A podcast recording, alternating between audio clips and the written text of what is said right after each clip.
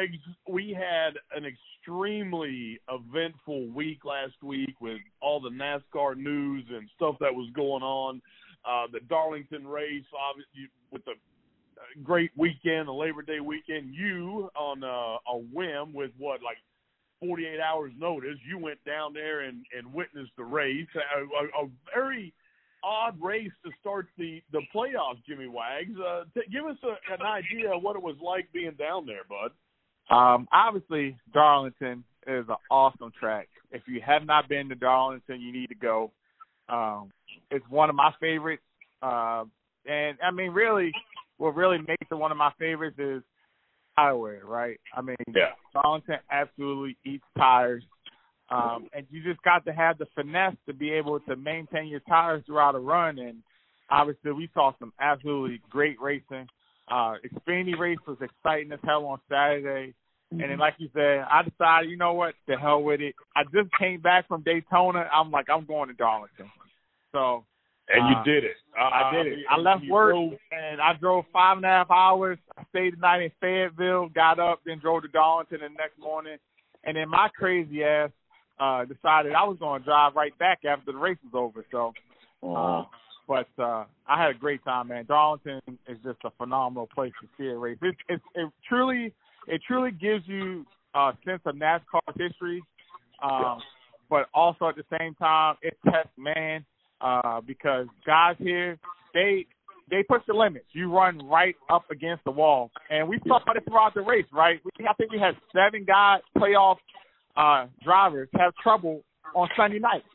Yeah. So you know what's funny, Jimmy? I told a buddy of mine, longtime NASCAR fan, been to several races, never been to Darlington. I said, for me, Darlington is the quintessential NASCAR track. It's a throwback.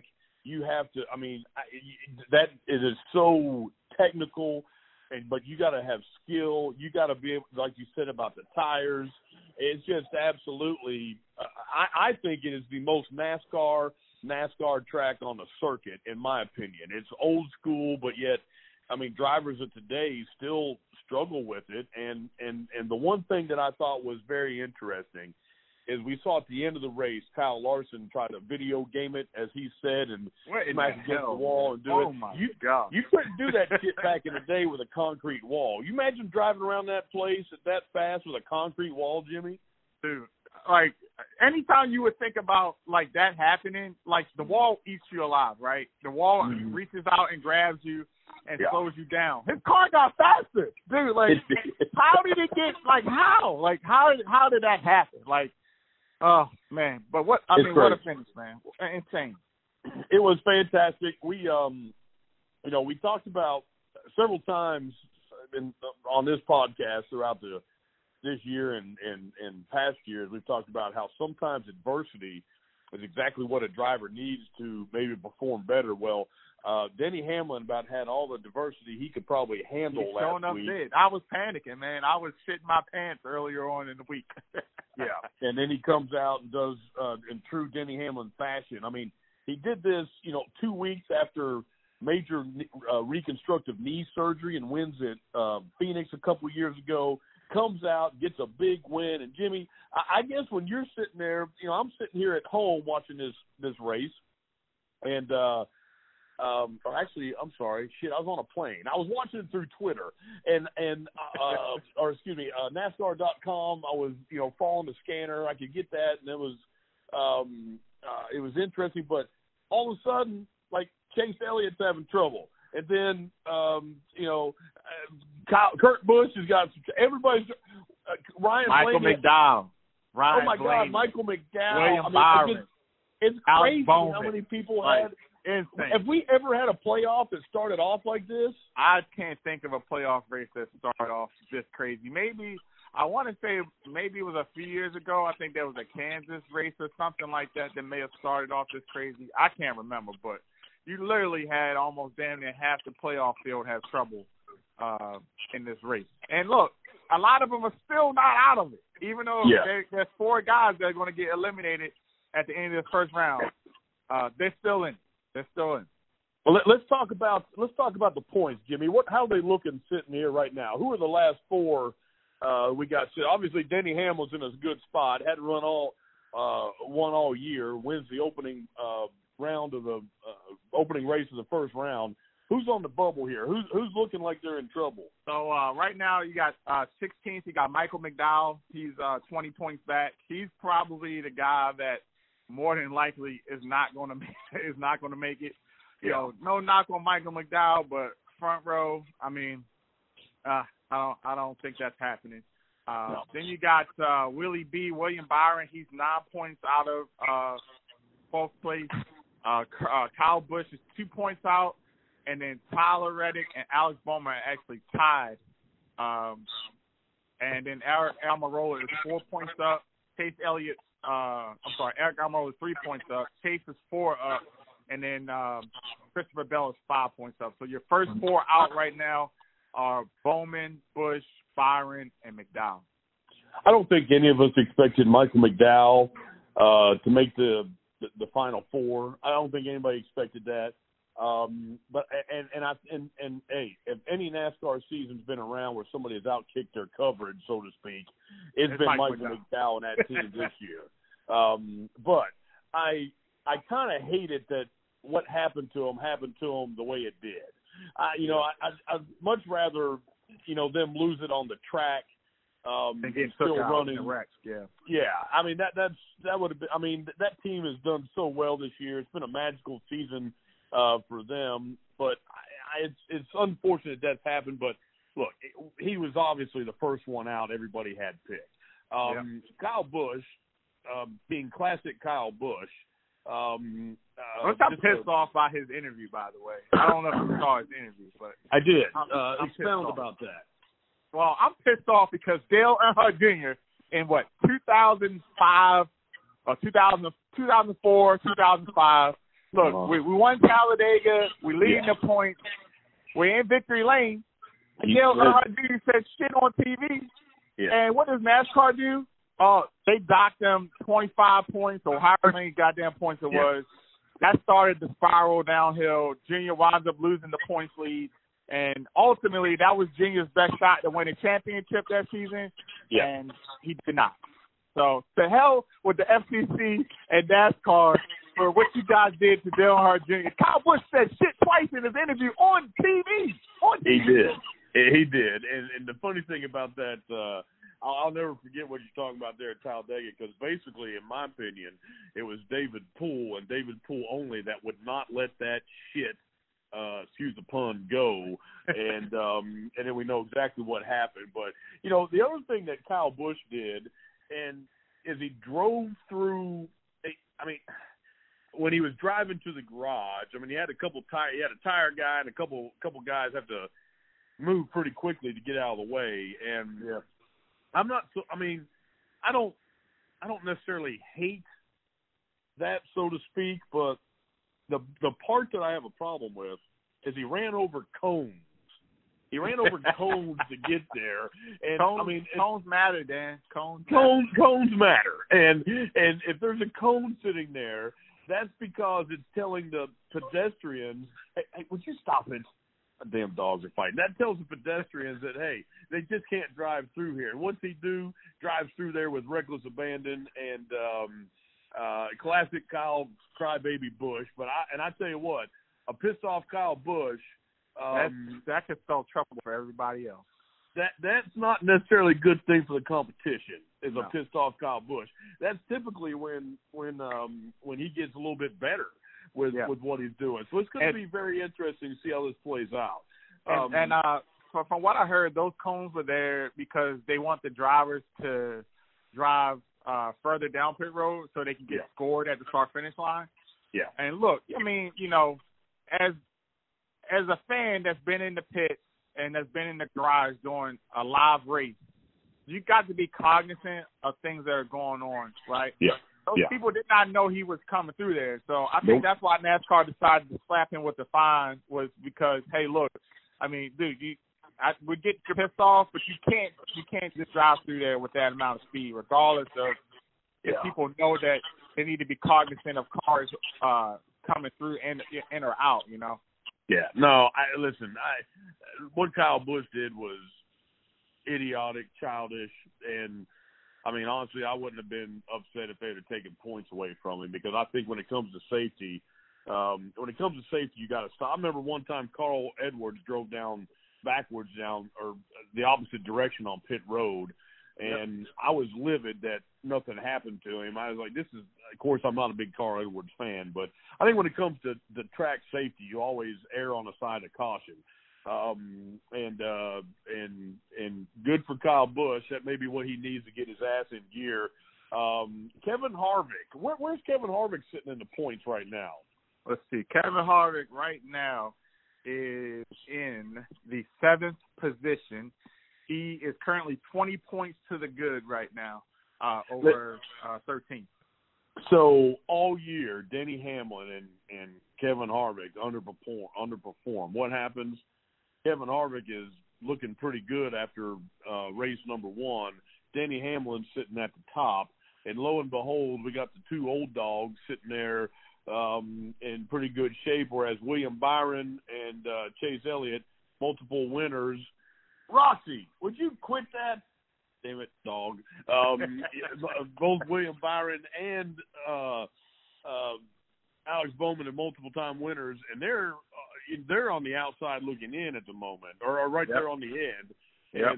And it just goes to show you how, you know, like going back to your opening statement, knowing how to balance the speed with the tire wear is key at that track. And I think it's brilliant that we're starting off the playoffs with this track. Now, we're going to call it the Chase. Everybody, look, we got the yellow spoiler and the banner back.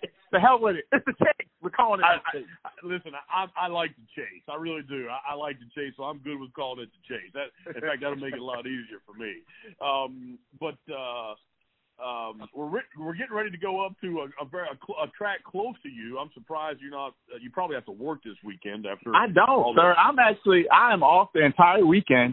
Yeah. So your boy Jimmy Wags, his third race in a row, will be there at Richmond Raceway. Okay.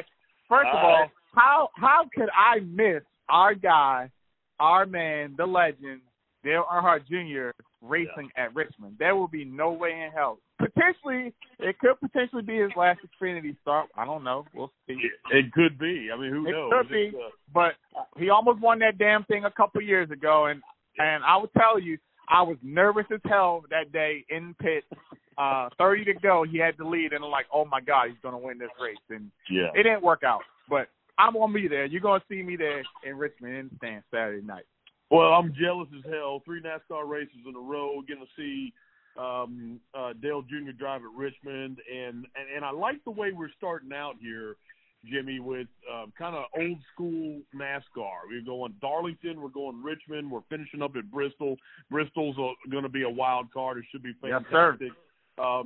But Richmond as of late in the last several years has not been a fantastic race. However, with this package, it seems like the Xfinity cars do a hell of a lot better there, but we're in the chase, and we got a bunch of good guys in the bottom 6 of this thing that desperately want to make it, and I think that that's what NASCAR intended when they came up with this schedule and this format, is to try to put a little bit more oomph in these drivers and see what happens. I think we're in for a good race, and the one thing that is always kind of, I don't know, it's always like driving through traffic at the end of the race is always a thing at Richmond. And we saw what, you know, Kyle Larson and Denny Hamlin were doing there last week. We've seen it several times this year. I think we're going to have another close race, in my opinion. But I think doing the way NASCAR is doing it this way, it puts Richmond right where it should be in the schedule. I mean, there's no other place you would put it, is there, Jimmy? No, I mean, obviously for years, right, during the Chase, we had it as the last race to get into the playoffs. Yeah. I didn't really like it there because, to me, nothing really happened in that race other than Clint Boyer intentionally spinning, get Martin Truex Jr. into the playoffs, but I mean, I love that we put Daytona as the cutoff, and I like where Richmond is. It used to be the active track. Hopefully, you know, NASCAR decides to put that resin, not the PJ1, but that resin down, because, you know, this place used to put paint sealer down on the track, and I really think that's what really made the racing great. So hopefully they decide to put that resin down that they used at Michigan and I can't remember the place, Nashville, and hopefully that it brings that side-by-side action back that we know Richmond used to be. Well, you know, you mentioned Nashville, and before we finish up here with our picks for Richmond and how it goes, the NASCAR schedule, we talked a little bit about it in our chat group here this past week, but interesting moves we got here in 2022. I'm sorry. The biggest one to me, there's several key things, Jimmy, but I'm kind of sad. I used to hate the Pocono race. I mean, it was like the 24 hours of Pocono, right? Yeah. Well, lately the Pocono races have been pretty good. The doubleheader, I freaking love the doubleheader weekend, and it's going away, Jimmy. I'm not a big fan of that move. Yeah, potentially. It hasn't been announced officially, but reported via Adam Stern and I believe Jordan Bianchi at The Athletic that second one of the Pocono races will go to Gateway. And NASCAR also potentially doing a exhibition, moving a clash from Daytona to a race at the L.A. Coliseum the week before the Super Bowl. Man, what are we doing there, Jimmy? I don't know, man. Like I don't know. I'm not a fan of it. Just to go all the way out there and then come all the way back. You know, Speed Week is not what it used to be. Last year they kind of reduced everything down to 1 week. Yeah. I didn't like the clash being on the road course, but we got a good race out of it. Chase and Blaney wound up wrecking each other, and Kyle Busch won. But I'd rather see it. Hey, look. Let's run 25, 30 laps. All you know, have all the stage winners, the playoff guys. Let's run the oval, 25, 30 laps. Throw $1 million out there and let them eat. You know, I'm not about going all the way out to LA for a track that they got to create in a place that's not meant to have racing. You know, so sounds like a big overreach to try to get that West Coast audience. I'm not sure that's the best way to go get it. I mean, it's. I like Gateway. I like them going to the Midwest. Obviously, taking Chicago out of the equation, and you know, I like going to Gateway. I would have maybe liked them going to Iowa, but I mean, there's really not anything out in Iowa to really entice you know, the Cup guys to come out there. But hey, let's keep changing it up. Let's not stay stale like we had in years past, and give other tracks opportunities to showcase NASCAR and the great racing that we've had over the course of the last year.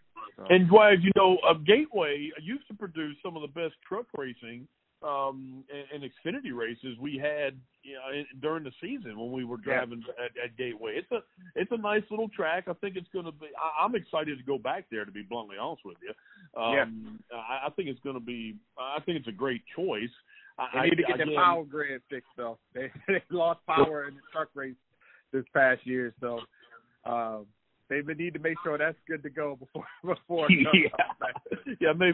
Maybe cross her T's and dot her I's there a little bit beforehand. But all in all, you know, NASCAR. I mean, it started with New Hampshire losing a race. Those fans up there are great. They lost a race. Chicago lost it. They don't have any races, obviously. You know, Texas lost the race Dakota. Yeah, but they got Dakota and Pocono's losing a race. And I understand the change and all that kind of stuff, but Michigan lost its second race. Oh God, that's right. Yeah, yeah. So we NASCAR is, you know, for having a schedule that everybody bitched about for years. Now it's a little sad, you know. Now nobody everybody who used to go to two races. That doesn't happen except in very select markets. So it's a little sad to see, but I'm glad we're going to venture out and do some other things. The L.A. Coliseum thing, we'll find out if that's worth it. That's a shit ton of money to go out there and try to get some Californians to jump on to racing. But we got a big race this weekend, Bud. You're going to be there in person, as you said. In our chat group, I believe I said Noah Gregson's going to be out of NASCAR and fat. Drunk. And all he did was just win. All he did is win, and now his boss is coming out there to race. I think the Xfinity race is going to be a fantastic race. I'm definitely going to catch that. But Wags, it is the regular season. You and I finished tied for the regular season in picks. Yeah, which is odd because I think I have won every year that we've had it. Now the first year you weren't on very much on it, but you shit. I mean, but after this first race in the playoffs, you, Billy, and I are all tied for seven. Tied for seven. And Billy's coming off a victory. I should have won, dude. I had it in the bag, Dan. I had it in the bag, okay? The last pit stop, the last green flag pit stop in the Southern 500, yeah. Ross Chastain and his pit crew, I mean, phenomenal job. They get Ross out in front of Kyle Larson. Kyle Larson cannot run Ross down, nope. And we get a caution, and Ross loses track position. I think he winds up restarting third or fourth. Yeah. And couldn't get around, Denny and Kyle Larson. And, damn, I almost had two in a row. Well, hang on a minute there, Bud. If you want to talk about almost, I had Daytona in the bag. You did. I had Daytona in the bag till the last 5 laps of the damn race. But here we are, man, and you get to pick first. You get to pick first because you're the you're the Billy just won the last, and this is your first time at this deep. Let's go. Well, who you got? Who's your winner and who's your dark horse? Okay. All right. Well, man, Billy's not on the pod, and I don't know how the hell he. You know what? To hell with him. Because he won, so he gets to pick last. So he doesn't get to pick who he wants to pick. So I'm stealing Billy Bradley's pick. There you go. This guy's won 2 out of the last 4 races at Richmond. I'm going MTJ, Martin Truex Jr. You cannot stop him on the short track now, man. So I'm going Martin Truex Jr. as my winner, and to hell with it. I'm taking Kevin Harvick as my dark horse. Oh, damn. That's a great pick. Those are 2 great picks. And I guarantee you Martin Truex Jr. was on Billy's hit list. I'm going to go with Denny Hamlin. I got to ride the hometown guy at Chesterfield, Virginia. I got 2 in a row maybe. We'll see. But, I mean, he's good there. I want to, and you've already taken the other 2 top guys. I'm going to take him, and I'm looking for a strange little. I think Reddick has a good opportunity to do something here because I think that he needs it, and I think that the playoffs make these drivers a little bit better. There's nobody else I would rather take here without a victory than Reddick. So I'm going to take Tyler Reddick for my dark horse. We'll let Billy Bradley tell us. I took both his picks. He's going to be like, that's some damn Wags.